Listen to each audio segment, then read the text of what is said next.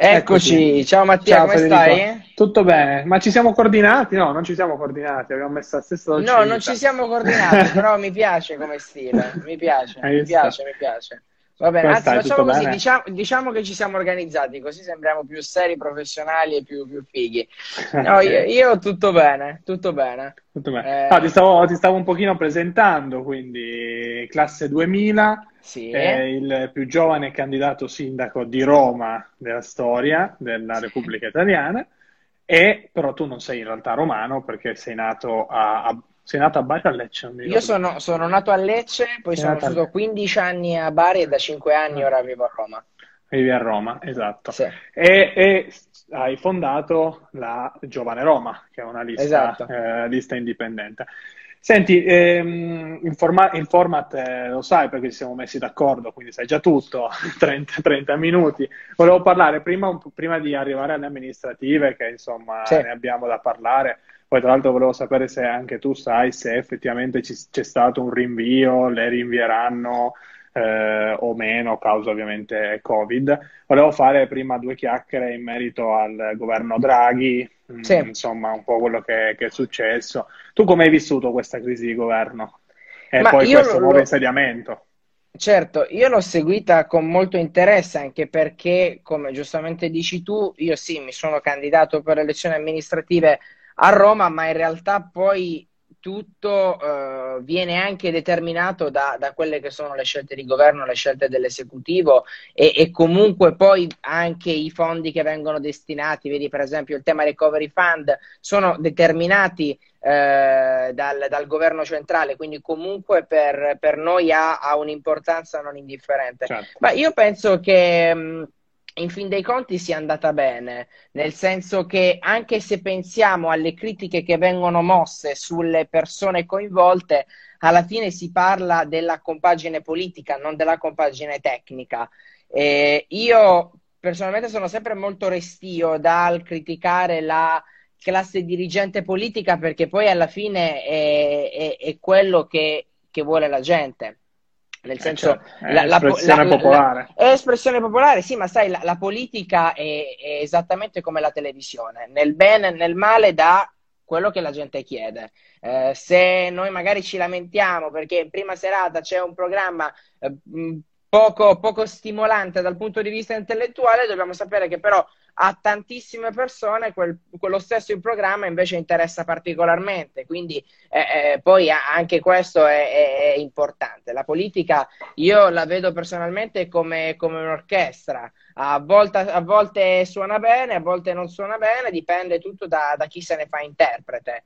Eh, in questo momento forse sì, non gode di una particolare reputazione positiva, però noi speriamo anche che col tempo questo, questo, questo possa, possa, cambiare. Non so, ecco, se magari ad oggi, no, eh, polemica di questi giorni eh, sulla questione della, della, del ruolo della Borgonzoni, che mm. ne avete parlato anche voi ampiamente sulla pagina, no? eh, nel 2018 ha detto è da, da, tre anni che non leggo un libro, un libro. oggi, insomma, oggi ok.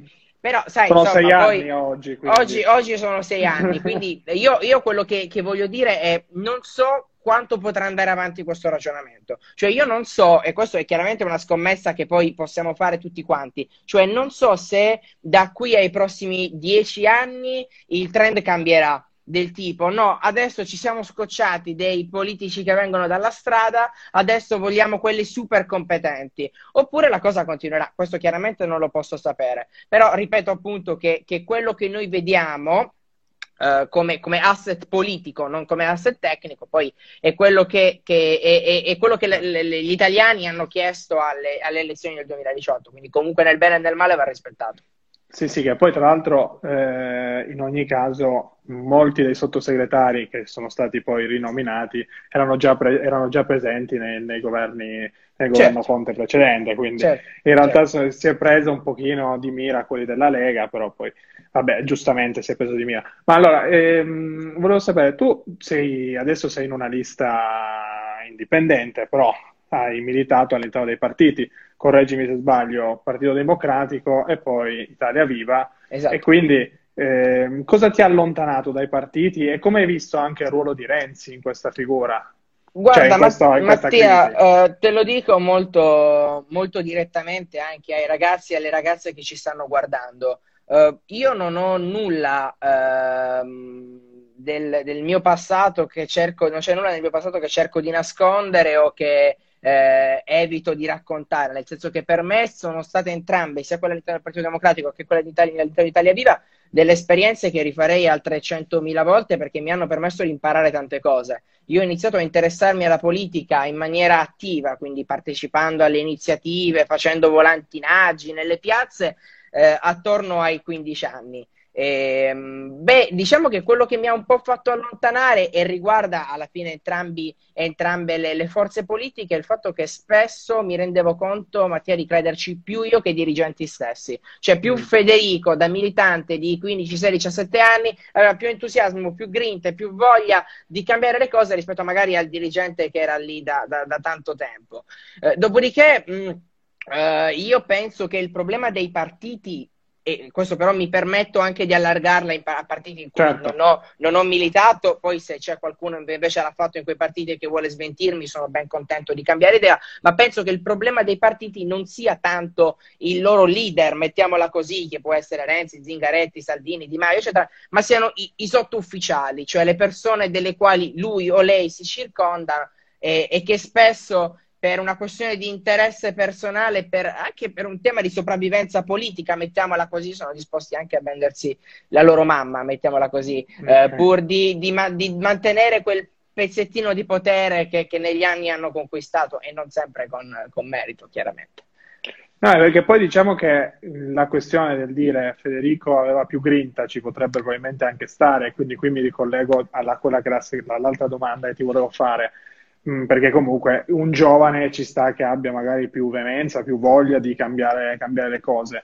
Ma quindi era, c'è un problema oggi all'interno dei partiti sui, sul ruolo dei giovani e su come eh, questi non vengono valorizzati, perché poi io sono, mi, posso ancora considerarmi tra i giovani, sono un un più vecchio di te, ma sono ancora giovane ho fatto anche io militanza vicina dei partiti ed è chiaro che eh, spesso vengono, i giovani vengono utilizzati però poi messi da parte.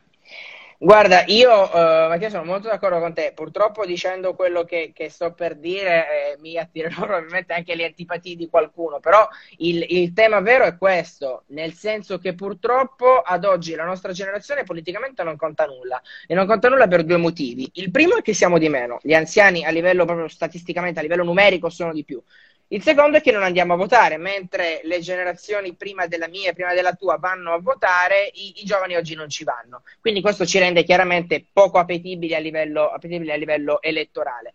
Il problema dei partiti è che utilizzano quei pochi giovani che hanno eh, un po' così come strumento come, come, faccendieri, mettiamola così, sono buoni sì quando c'è da fare il volantinaggio, sono buoni sì esatto. quando c'è da fare il banchetto, poi però per il resto è molto difficile che vengano coinvolti nelle scelte di partito. Spesso vengono messi, e questo riguarda tutte le forze politiche, nella giovanile di turno, all'interno della quale sostanzialmente, oltre litigare tra, tra, tra di loro per un senso di, per, per provare ad emergere all'interno della giovanile del partito, che poi comunque non influenza in alcun modo la linea del partito nazionale, mm, difficilmente insomma i, i, partiti danno spazio ai ragazzi. E questo è anche un po' il motivo per il quale è nata la giovane Roma, però magari ci arriveremo a questo. Sì, sì, e poi eh, ci, il collegamento qui nasce, nasce spontaneo, no?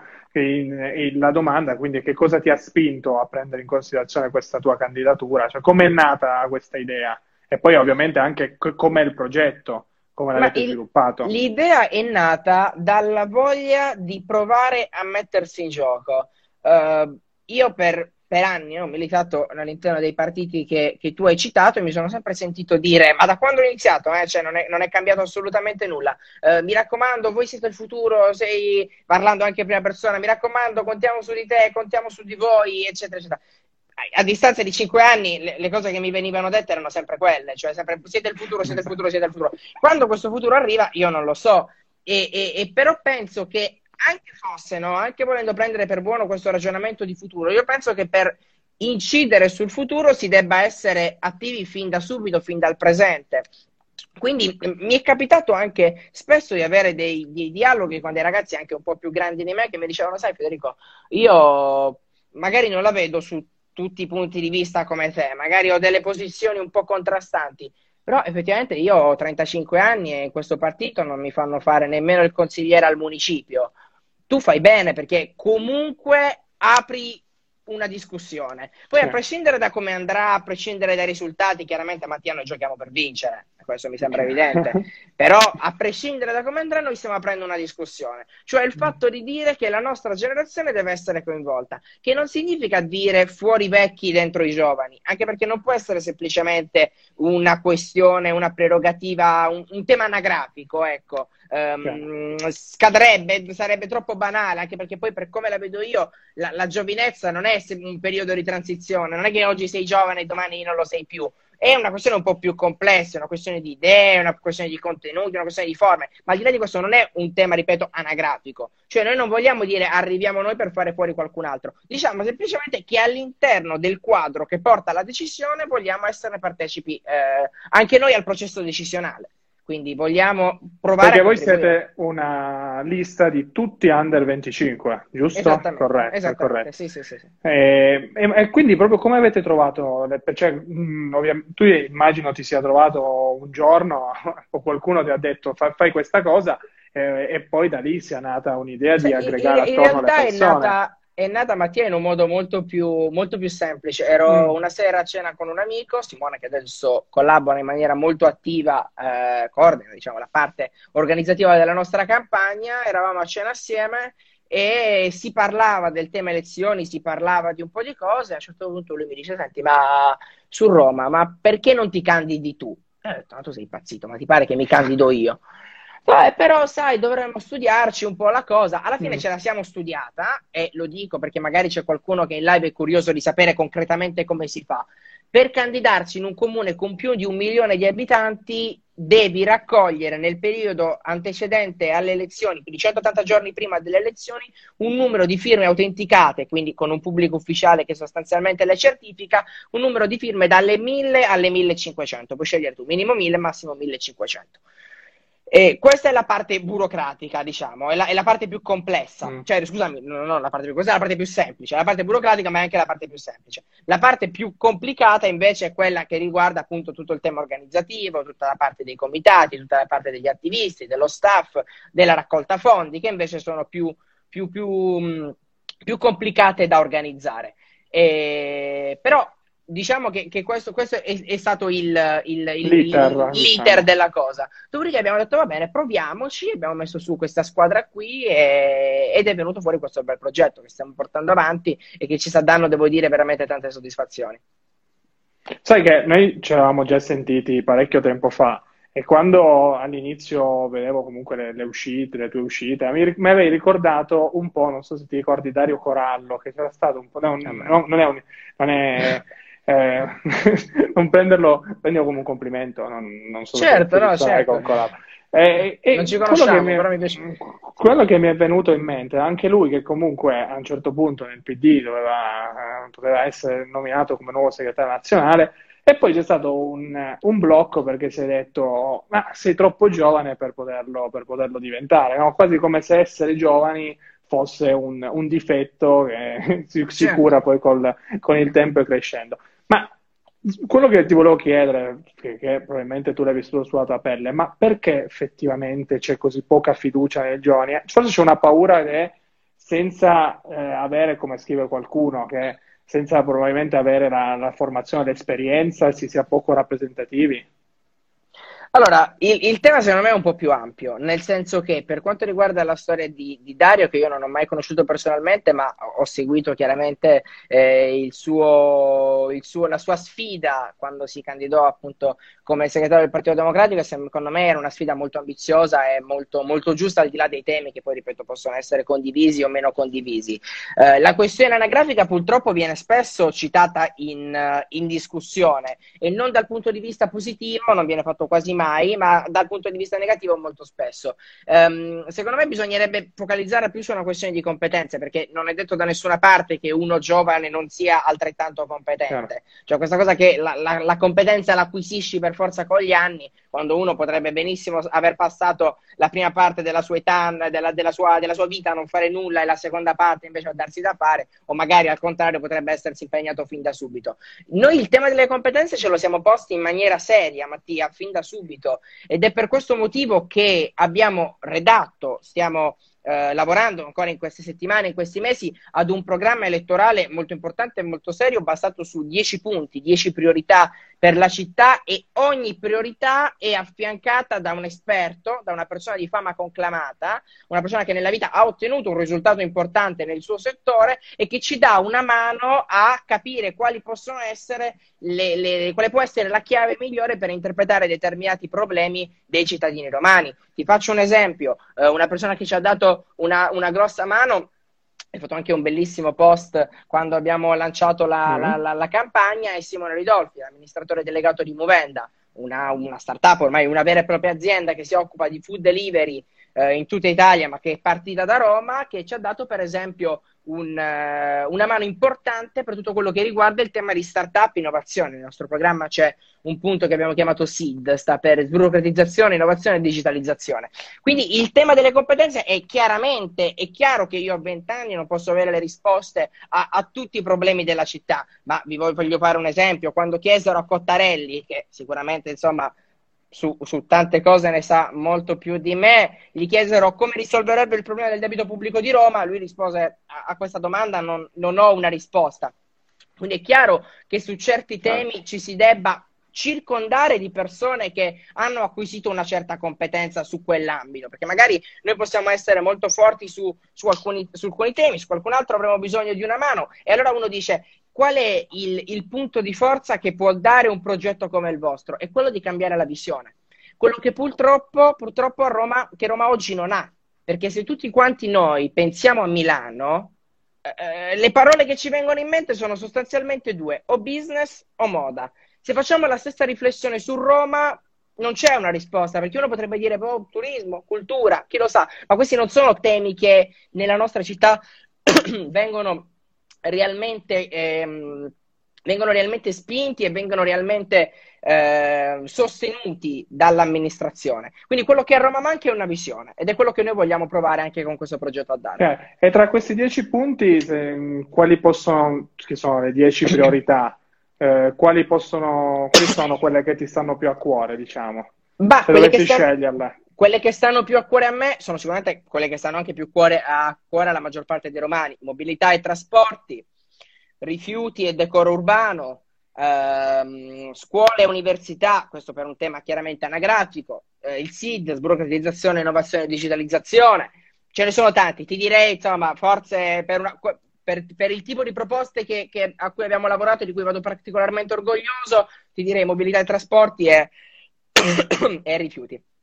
Sì, tra l'altro noi eh, in questa pagina, non so se lo sai, ma viene gestita da diverse persone. Io poi sono stato, l'ho fondata, ma ovviamente certo. ho dei, delle persone che mi, che mi, aiutano. E quando io ho detto, guarda, devo fare questo question time con Federico, ma hanno mm, il, eh, uno dei, dei, ragazzi di Roma mi fa, devi chiedergli questa cosa qua. Poi, eh, come mi dici tu, poi è chiaro che il tema è difficile, bisogna capire se eh, si può rispondere. Lui fa, ma che ha intenzione di intervenire, avete intenzione di intervenire su, più sul trasporto privato, perché secondo la sua visione il trasporto pubblico non è una cosa risolvibile nell'arco del, del breve tempo. Ma allora, permettimi di dire una cosa eh, rispondendo a, a questo ragazzo che si chiama? Massimo. Massimo. Allora, Massimo, io poi chiaramente la risposta vale per, vale per tutti quanti quelli vale che anche per, vale, vale per, per Giovanna, vale per sì, poi, poi, rispondiamo anche alle domande che vedo che ne arrivano un po' in chat. Sì, qualcuno... Ti hanno detto di abbassare la voce. Eh, abbasso la voce. Pagliolino, io andavo, pensa che io quando mi, sono, eh, quando mi sono trasferito a Roma andavo a scuola a Centocelle e vivevo a Pigneto, quindi diciamo proprio non esattamente Parioli, però va bene, ok. Comunque, dicevo Massimo, allora quando fai un progetto come il nostro, perché parliamoci chiaro anche su questo punto. Se io avessi fatto tutta questa roba qua perché volevo fare il consigliere, mi sarei fatto candidare con un partito e mi sarei evitato una marea di rotture di scatole. Se l'ho fatto è perché credo in questo progetto, perché voglio fare un... ho, ho un'idea sul lungo termine. Mm. Quello che io voglio è che questo progetto vada bene a Roma per replicarlo poi in altre città d'Italia e creare un movimento giovanile di respiro nazionale. Che cosa ti voglio dire? Che, che cosa sto cercando di dirti? Sto cercando di dirti che le proposte che noi facciamo sono proposte anche che guardano a lungo termine. Chiaramente il, il, tutti i sindaci passati che ci sono stati, ma anche quelli che ci saranno, tendono molto spesso a a fare delle proposte, a, a, sì, a, a, dare delle idee, dei contenuti che poi possano portargli un risultato nel breve tempo, perché alle prossime elezioni le persone si ricorderanno di questa cosa che ha fatto. È molto difficile che un, un sindaco faccia un progetto molto sul lungo termine, perché appunto poi i benefici di questa cosa non li vede il sindaco dopo, nemmeno quelli dopo ancora, ma quello dopo ancora, ancora, ancora. Questo per noi è diverso, perché noi stiamo facendo una sfida concentrata sulle nuove generazioni. Ci sono un sacco di ragazzi anche di 14, 15, 16 anni che ci danno una mano e che non potranno votarci, ma eh, noi siamo contenti che ne facciano parte perché appunto noi stiamo facendo un progetto sul futuro. Arrivo alla risposta della domanda. Io penso che si possa fare e, e non lo dico, e questo riguarda anche tanti punti nel nostro programma. Eh, farò in modo che tu possa avere una copia, ma in realtà la Grazie. trovate sul nostro sito, lagiovaneroma2021.it slash proposte. Se leggete le nostre proposte, ragazzi, lo ammetto, non ci siamo inventati nulla, ma assolutamente nulla. Tutte le nostre proposte sono proposte prese da altri contesti in cui funzionano, altre capitali europee o anche stesse, stesse altre città d'Italia in cui queste cose funzionano e noi abbiamo provato a replicarle qui. Vi faccio un esempio concreto, il modello Oyster Card. A Londra, sull'autobus, si sale davanti e si scende di dietro. Nel momento in cui tu sali sull'autobus, hai questa carta, che peraltro per, il, per, la questione Covid sarebbe anche perfetta perché non tocchi soldi, non tocchi niente, non fai niente. Prendi questa carta qua, la avvicini al lettore, eh, ti dà l'ok e ti vai a sedere.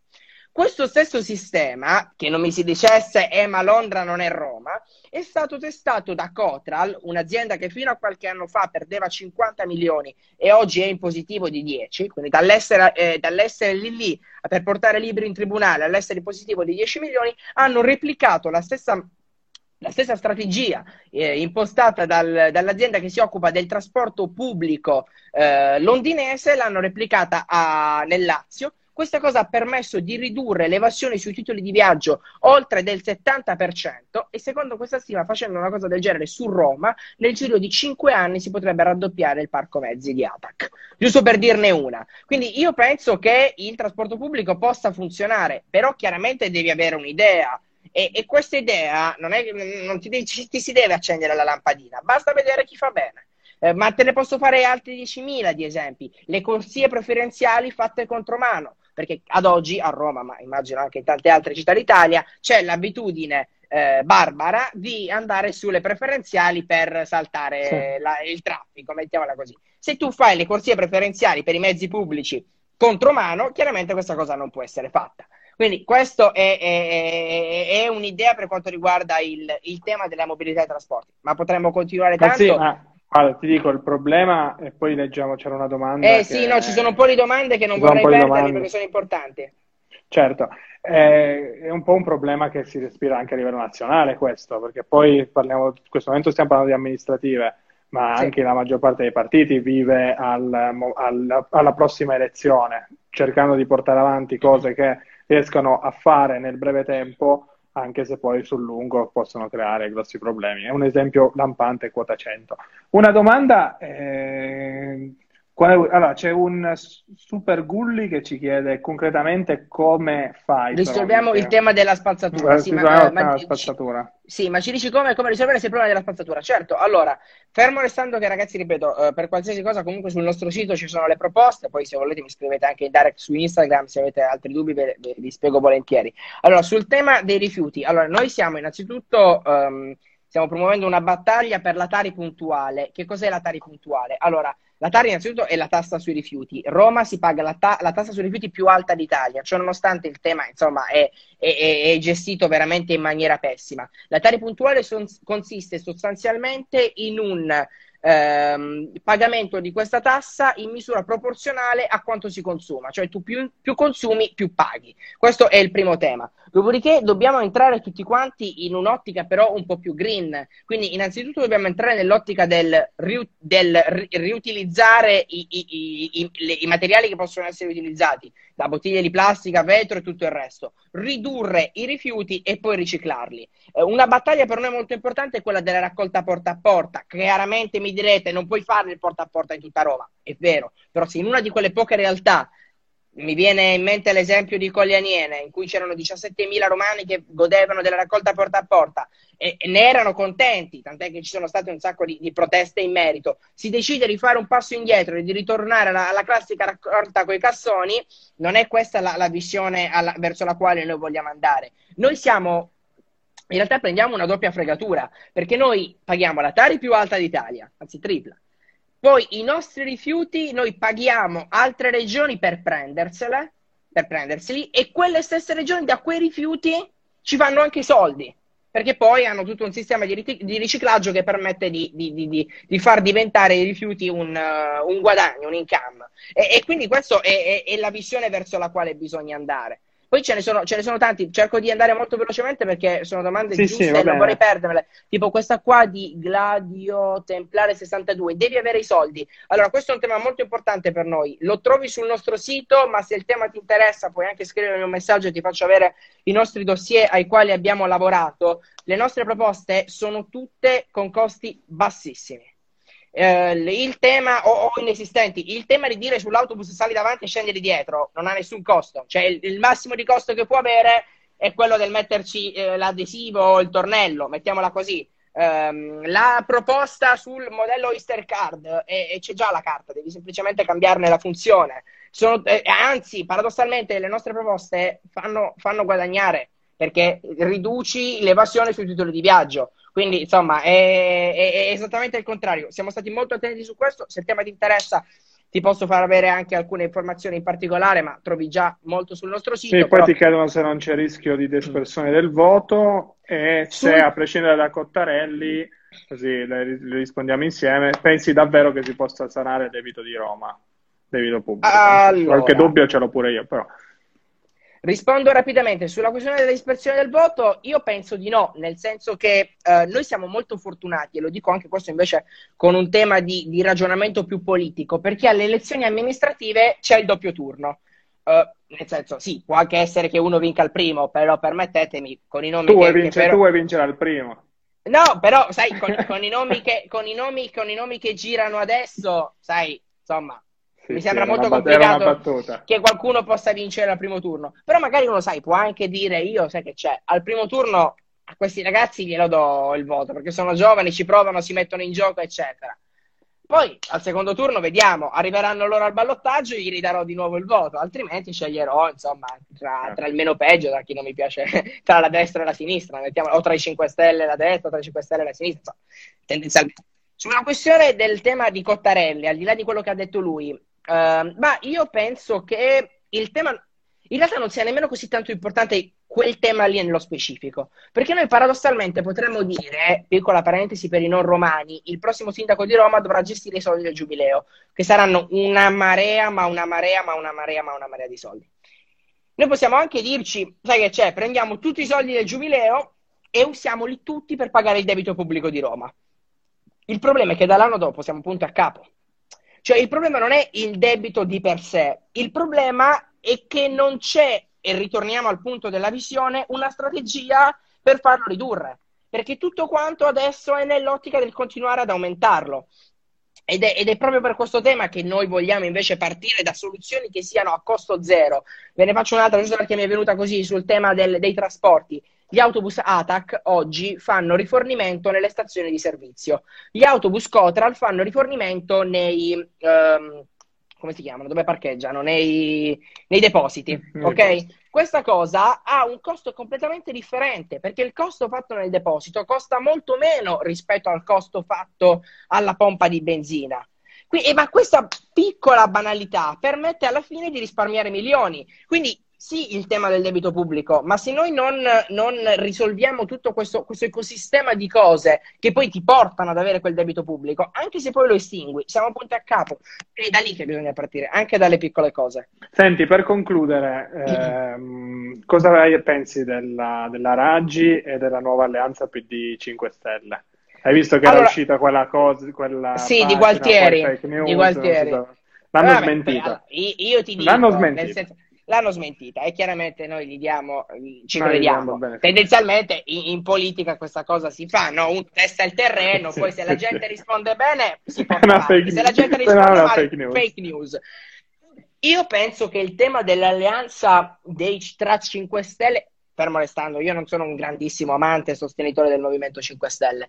Penso che la, la strategia del Partito Democratico sia più acuta di quanto si pensi. Cioè che secondo me il loro piano non è tanto quello di prendere la classe dirigente del PD, ma di prendere l'elettorato, mm. scusami, la classe dirigente del Movimento 5 Stelle, ma prendere l'elettorato del Movimento 5 Stelle. Cioè usarli quasi sia come strumento per riprendere un elettorato che il Partito Democratico ha perso.